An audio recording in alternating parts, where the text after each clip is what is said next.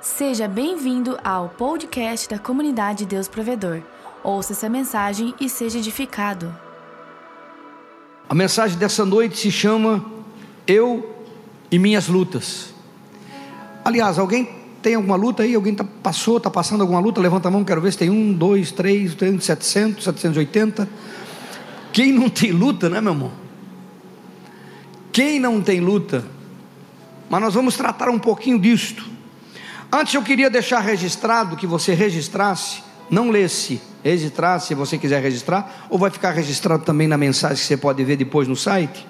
Romanos 9:11, Efésios 1:11 e 2 Timóteo 1:9. Esses três versículos, essas três passagens tratam de algo muito simples. Tratam do propósito da nossa existência. Você existe por causa de um propósito. Talvez você não tenha entendido, não seja impactante na sua vida, talvez você nunca tenha ouvido falar, ouviu, mas nunca parou para pensar, mas esta é a maior verdade que você pode aceitar no teu coração. Você existe por causa de um propósito. E é simples aceitar o fato. É simples, só basta ser um pouquinho inteligente. Olha para o seu vizinho você é um pouquinho inteligente? Precisa ser muito. É um pouquinho? Se você é um pouquinho inteligente, você vai entender o fato. É? Você decidiu vir ao mundo? Você estava lá na eternidade, disse, não, agora eu quero ir, não, é, agora eu quero ir. Vai ter Copa do Mundo, agora tudo eu quero ir. Você decidiu vir? Você decidiu a, a, o país que você ia nascer? Você decidiu o estado que você ia nascer, da nação? Você decidiu a cidade que você ia nascer? Você decidiu o ano que você ia nascer? Você decidiu a família que você ia nascer, o sobrenome que você ia ter?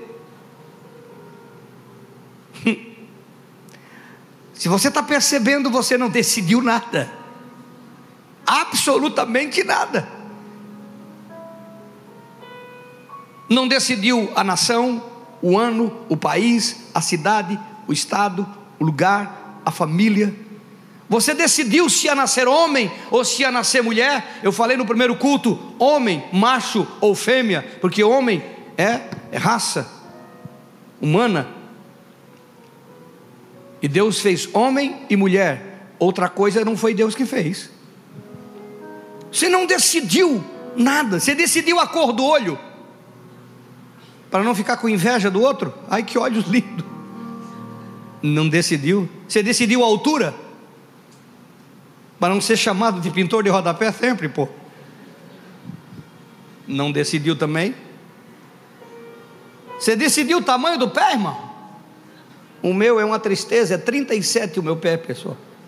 Só compro ortopé, lembra do ortopé? Não? Bem bonitinho. Era uma lástima para encontrar sapato no, no, no mercado. Pastor Dalso era 35, era pior do que eu, tadinho. Você decidiu o tamanho do nariz? Não, olha para o lado, irmão. Não olha para ninguém, olhar para frente. Você decidiu o tamanho do nariz, não? Para não ser chamado de ladrão de oxigênio?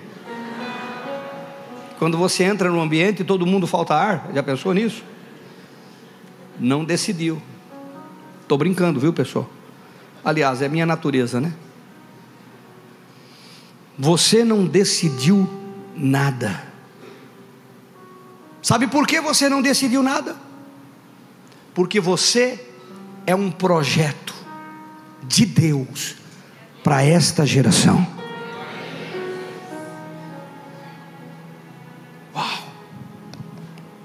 Ah, pastor, mas foi minha mãe e meu pai que casaram, então eles é que me desejaram. Tua mãe e teu pai deram um corpo físico aparência estereótipa, porque Deus é que deu o espírito, a inteligência, a consciência, a alma vivente. Por isso ele é chamado de pai dos espíritos. O teu pai e tua mãe geraram um corpo. E Deus foi lá e colocou você, esta consciência, este que pensa, este que quando o corpo terminar, continua existindo.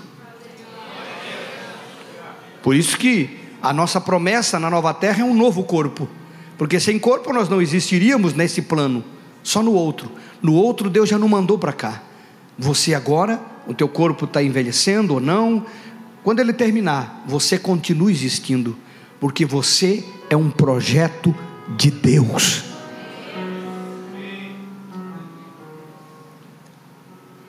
Independente das circunstâncias, você é um projeto de Deus.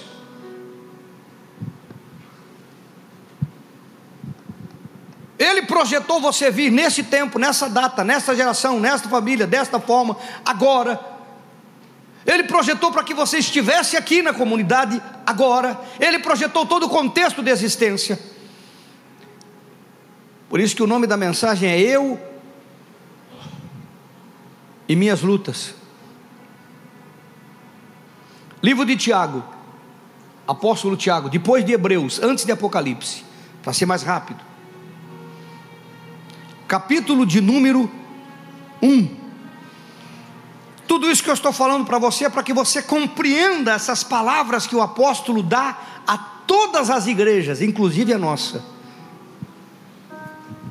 Quem encontrou diz amém. amém. Tiago capítulo 1, versículo 1, diz: Tiago, servo de Deus e do Senhor Jesus Cristo, as doze tribos que se encontram na dispersão, paz e saudação. Meus irmãos, tende por motivo de toda alegria, de muita alegria, de muito gozo, algumas versões, o você passar por muitas provações, por muitas tentações, por muitas tribulações, outras versões. Sabendo que a aprovação da vossa fé, uma vez confirmada, produz perseverança. Ora, a perseverança deve ter ação completa, para que sejais perfeitos e íntegros, em nada deficientes. Diga glória a Deus. Para você compreender essa carta é escrita para toda a igreja, e que ela tem no seu início um convite a você se alegrar com as tribulações e as provações que você passa.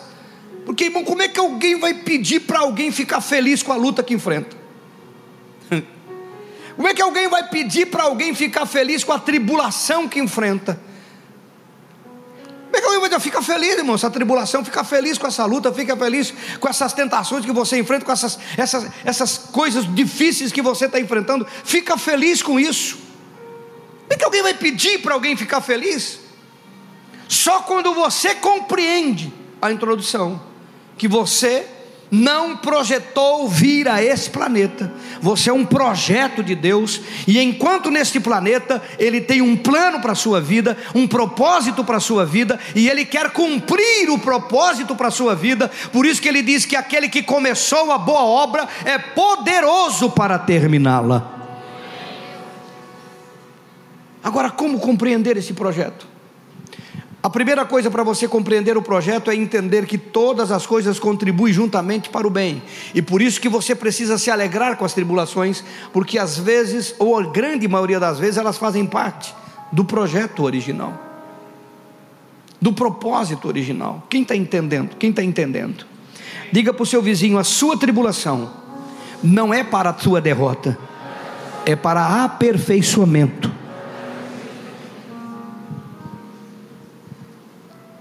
Você pensa que a sua tribulação é para ficar pelo meio do caminho? Tem gente que fala como se Deus é, não tivesse nada de participação da sua existência. Ele, ele nasceu sozinho, ele quis vir sozinho, ele chegou sozinho, ele está passando as lutas sozinho, como se Deus não tivesse envolvido com o que está acontecendo com ele. Parece que Deus está alienado, ele parece que ele veio de outro, de outro, de outro mundo. Não tem outro mundo, não dá nem para dizer de onde veio o indivíduo. Parece que Deus não, não existe para ele, parece que Deus não está vendo, ele fica dizendo: Deus não está vendo, Deus não está ouvindo. Não, Deus não é cego e nem é surdo. Ele está vendo, ele está ouvindo. Ah, mas Deus não faz nada. Faz. O que ele está fazendo é não fazer nada. Quando Deus não faz nada é porque ele está fazendo alguma coisa. Alguém está me entendendo? Entenda propósito. Lembra de José? Deus falou o coração dele, já estava dentro dele, dos sonhos que ele tinha, de cumprir o propósito da sua existência. Toda a Bíblia fala disso, irmãos. Toda a sua Bíblia fala de existência e de propósito, mas a gente fica falando dos personagens como se eles fossem é, dif diferentes da gente, o Deus deles é diferente da gente, a vida deles é diferente da nossa, não é? A gente fala dos personagens bíblicos, de Davi, de Sansão, de Moisés, de José, de todos os personagens, como se Deus só tratasse com eles conosco, não. A tua existência, por mais que você pense que é insignificante, ela é extraordinária, ela é fundamental, ela é uma peça fundamental no projeto de Deus nesta geração, porque Davi não está aqui, Elias não está aqui, Sansão não está aqui, Moisés não está aqui, Abraão não está aqui, quem está aqui é você, e Deus conta com você. Somos nós que estamos aqui, nesta geração, neste tempo, vivendo a nossa existência, o nosso propósito de existência, cada um com a sua função, cada um com o seu propósito. Alguém está entendendo? José recebe um sonho. E dentro desse sonho, a primeira coisa que acontece com ele é ser jogado numa cisterna para morrer. Depois o tiram da cisterna e o vendem para uma caravana de escravos. Ele é vendido para a caravana de escravos. Depois ele vai para Potifar, é comprado, se torna escravo por muitos anos na casa de Potifar. Você consegue imaginar que tudo isso que ele estava vivendo na preparação era um treinamento Mas como é que ele ia ser o primeiro ministro do Egito se ele não tivesse um treinamento na casa de Potifar? Ele foi o mordomo que cuidava de todas as coisas de Potifar. Tudo estava na mão dele. Ele decidia, ele comprava, ele vendia, ele pagava, tudo estava na mão dele. A não ser a esposa que cismou com o cara. E você conhece a história.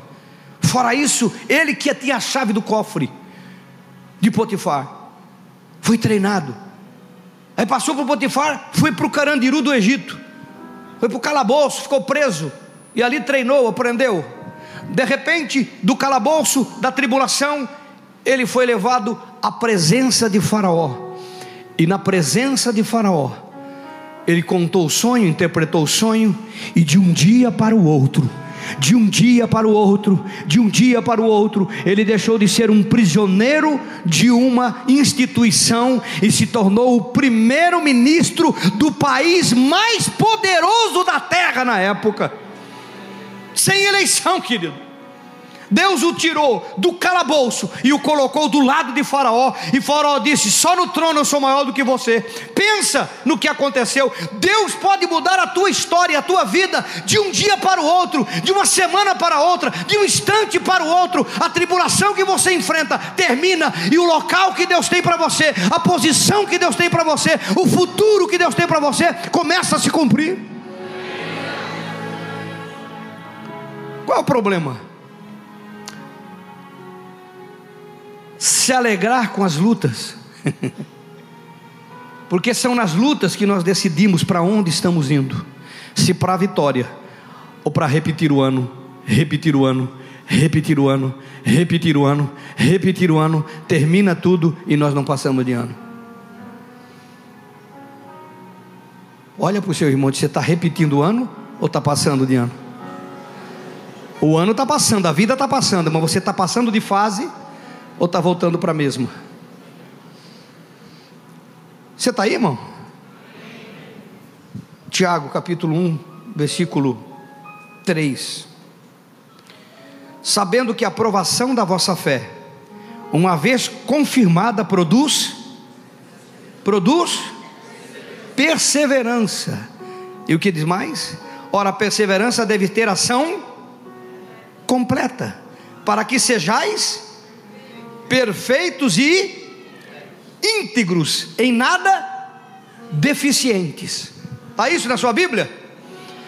A perseverança deve ter completa ação, uma ação contínua, para cumprir o ciclo de transformação e de preparação, para que você cumpra o seu propósito de existência. Irmão, quando diz tem que ter ação completa, para que você seja perfeito, como diz aqui no versículo de número 4, você seja perfeito e íntegro, não está falando de salvação, querido. Eu vou perguntar uma coisa para você: o ladrão da cruz foi salvo? Foi. Ele era perfeito? Ele era íntegro? Não está falando de salvação aqui, querido. Não é a salvação que a Bíblia está tratando, você já é salvo. Ela está tratando de estar preparado, perfeito, completo, para que Deus possa te dar a plenitude de tudo que Ele tem para você. Eu tenho dito aqui o ano inteiro, em toda ceia e fora de ceia, o que é preciso para a sua vida, para cumprir o propósito de Deus, Ele vai te dar. Se for preciso o carro, ele dá o carro. Se for preciso dois, ele dá dois. Se for preciso três, ele dá três. Se for preciso a casa, ele dá a casa. Se for preciso dar o avião, ele dá o avião. Se for preciso da empresa, da empresa. O que for preciso, ele dá saúde, ele dá o caminho, ele dá o contato, ele dá as conexões, ele dá o network da tua vida, ele dá tudo o que for preciso para você cumprir o propósito dele na sua vida. Mas é o propósito dele. Como é que ele vai fazer isso? Quando você persevera e a sua perseverança através da prova. Você passa a prova, mas você continua perseverando. Você não desiste, irmão. Tem gente que qualquer coisinha quer parar, qualquer coisinha quer desistir. Sabe o que nós somos? Geração de filho pródigo. Que o que é importante de Deus é a herança e não o próprio Deus. Não nos relacionamos com Deus, nos relacionamos com o que Ele tem. Não nos relacionamos com Deus, relacionamos com o que Ele dá. Não nos relacionamos com Deus, relacionamos com o seu tesouro, com a sua herança. Qualquer pai ficaria triste com isso. Qualquer um. Imagina minha filha gostar de mim por causa da herança que eu tenho, por causa de algum bem que eu dei, por causa de uma coisa que eu dei. Imagina o seu filho gostar de você porque você deu alguma coisa para ele, se você não desse, não gostasse. Como é que você quer que Deus se sinta com uma geração de filhos pródigos? Esta é a geração de filho pródigo. Enchem lugares, mas não por causa de Deus. Por isso que não há louvor, não há mão levantada, não há aleluia, não há adoração pelo que Ele é, mas somente quando Ele faz alguma coisa. Alguém está aí, irmão? Para que você seja perfeito e íntegro. Perfeito é o que? Completo, preparado porque ninguém de vocês aqui dá alguma coisa para quem não está preparado. Ninguém dá um carro para quem não sabe dirigir, tem que se preparar. Você não dá comida para o seu filho, é o chocolate antes do almoço, meia hora antes da bala da chocolate vai prejudicar o almoço dele. Você não dá para o seu filho aquele que ele não está preparado para ter, para usar, para usufruir. Por que, que você acha que o Pai Celestial vai dar coisas para os seus filhos que não estão preparados, que não passam a tribulação, que qualquer coisa querem parar, qualquer coisa desistem, qualquer coisa não querem continuar. Por que, que você acha que Deus vai fazer isso? Você acha que Deus vai te comprar com presente? Está enganado. Vai te comprar com alguma bênção? Ele não quer isso. Ele quer o seu coração que o ame, e não o seu coração que ame o que ele tem. Alguém está aí, irmão? Por isso que a Bíblia diz que a fé provada gera perseverança. O que é perseverança? É aquela pessoa que pode passar o que for. Ele está lá no GC, ele está no domingo, ele está na ceia. É, pode atravessar o que for, ele é fiel, ele entrega o seu dízimo, ele dá a sua oferta, não quer saber o que está acontecendo, que é de Deus, é de Deus. Pode passar o que for, ele não reclama, ele, ele entende que o seu Deus é o Deus que pode mudar a sua história de um dia para o outro, de uma semana para outra. É o Deus que pode mudar a sua existência. Ele persevera, se torna íntegro e se torna perfeito, preparado para receber o melhor que o seu Deus tem para a sua vida. Alguém está aí?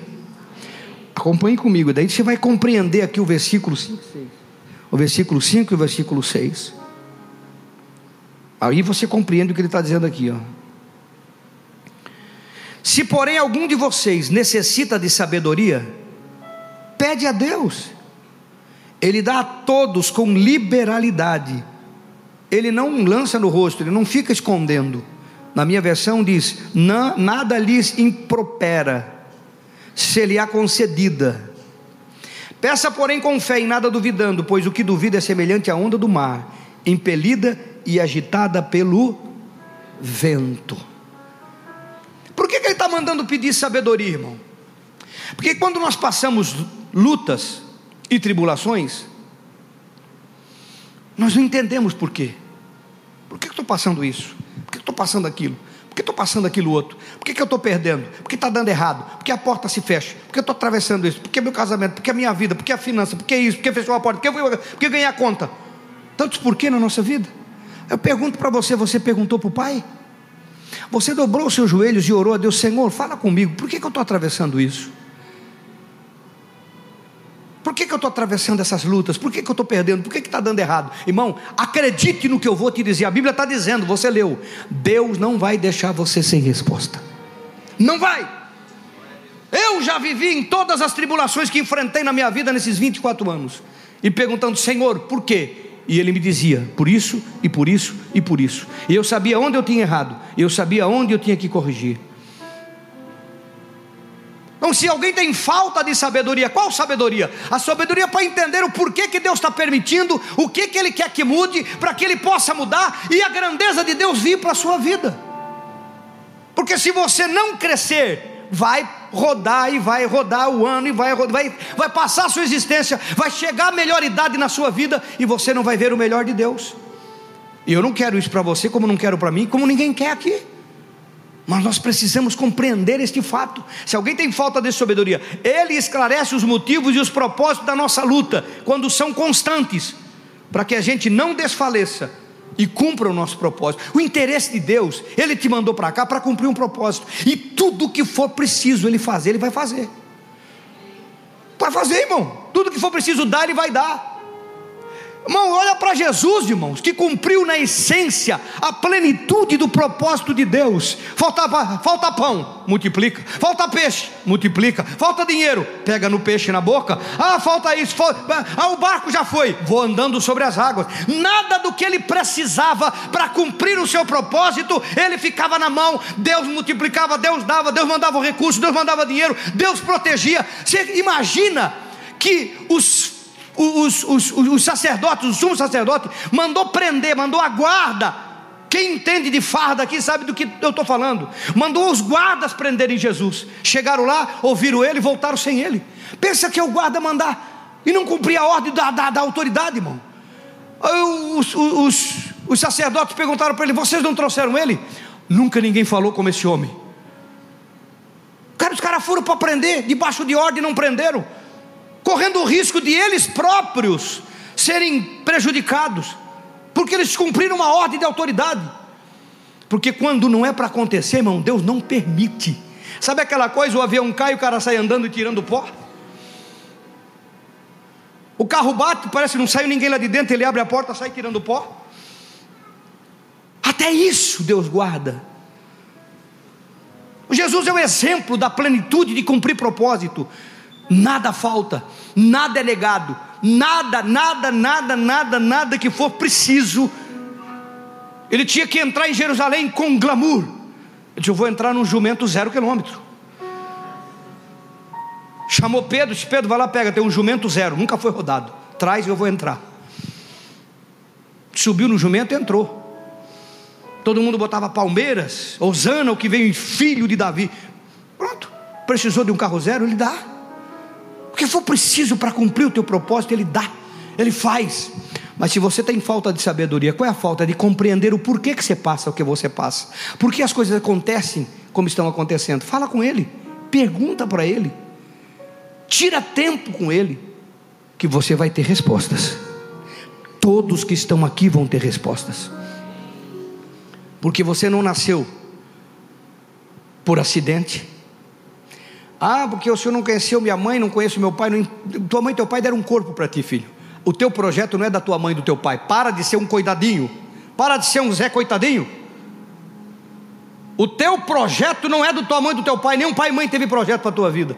O teu projeto vem do Senhor Deus, o eterno, o Jeová, aquele que é o Senhor de toda a terra e de todo esse planeta. Ele é o Senhor do projeto da tua vida. Só você não entendeu isso ainda, por isso fica se escondendo atrás de uma capa de coitadinho. Ele tem um propósito para a tua existência. E é por isso que ele tem falado contigo e está falando hoje com você. Ele te chamou para cumprir. E o que for preciso, ele vai falar. Se você tem falta de compreender as coisas, está aqui no 5,6. Peça a Deus. Agora, o que, ele, o, que, o que ele fala aqui? No 6. Peça com fé. Não duvide nada, porque o que duvida é semelhante à onda do mar, impelida e agitada pelo vento. Alguém já foi no mar que não tem vento nenhum? O mar fica um tapete, como a gente fala assim, está um tapete, lindo, aquilo, um tapete, parece que não tem nem água, parece que é um, uma camada de, de, de vidro. Agora, de repente, quando o vento bate, aquilo que era uma calmaria se torna uma tempestade perigosa, ondas para lá, para cá, e não tem lado, de um lado para o outro lado. Que, que o apóstolo está falando que aquele que duvida é como a onda do mar impelida pelo vento? Porque você não tem personalidade, você não tem atitude, você não tem direção na sua vida. As circunstâncias mudam a tua vida, as circunstâncias mudam o teu pensamento, as circunstâncias dos ventos da vida mudam o teu comportamento. Você por si só ficaria calmo, mas quando você se sujeita à circunstância, uma hora está para lá, outra hora a onda vai, outra hora. A onda não é nada, irmãos, é o vento que faz, a onda é resultado do vento. E o crente que não tem perseverança e não sabe o porquê que existe e não busca saber o porquê que existe, ele é que nem a pessoa que duvida, é impelida pelo vento. A onda não tem vida própria, não tem decisão própria. As circunstâncias decidem por ele. Uma semana ele quer ser líder, ele quer, vai acontecer. Aí bate um vento de tribulação. Na outra semana, não quero mais, não quero mais, não consigo mais, não aguento mais.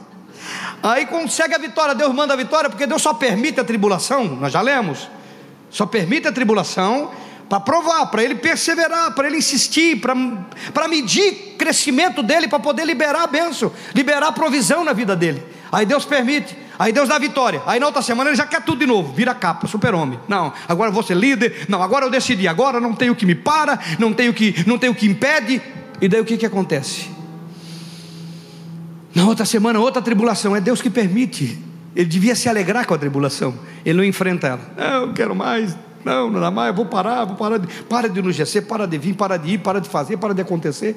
Por quê? Porque não entende propósito não entende que o seu Deus é um Deus que está no controle quando tem um chamado. Alguém está aí não? Versículo 7. Não suponha esse homem que alcançará do Senhor alguma coisa. Homem de ânimo dobre, quer dizer, de dois ânimos, inconstante em todos os seus caminhos. Quem está aí, irmão? Estou encerrando. O investimento material e espiritual de Deus na sua vida, ele fica comprometido com a sua inconstância. O que, é que ele faz? Libera pouco, libera bem pouquinho, porque ele não pode liberar. Se ele liberar para você, bate um vento, você quer desistir e jogar tudo fora? Hã? Alguém aplica numa, no dinheiro na bolsa que está inconstante? Que uma hora está boa, outra hora está caindo? Não. Quem é que aplica dinheiro assim? Quem é que bota na poupança o dinheiro se a poupança está caindo? Quem é que compra alguma coisa que está dando errado? Como é que você quer que Deus invista na sua vida? Se uma semana vai bem, um mês vai bem, outro mês vai ruim. Um mês você quer, outro mês você não quer. Um mês você é, é poderoso, é ungido, é um santo. Maravilha, o blast, pli, plou, bli. No outro mês só choradeira e reclamação. Deus investe pouco. Porque Ele está te moldando. Ele está te provando. Ele está permitindo. Alguém está aí, irmão? Todo mundo conhece a oração de Daniel, dos 21 dias de Daniel. Sabe por que a oração de Daniel durou 21 dias? Porque a resposta veio em 21 dias. Se a resposta levasse 50 dias, ele ia orar 50 dias. Se a resposta levasse 100 dias, ele ia orar 100 dias. O 21 porque a resposta veio, não é porque 21. Eu ah, vou fazer a oração de 21 dias. Não pode fazer não acontecer nada se a tua tribulação levar 100. 21 dias, porque ele orou até a resposta vir. E quando ela veio, daí ele parou, porque ele teve resposta.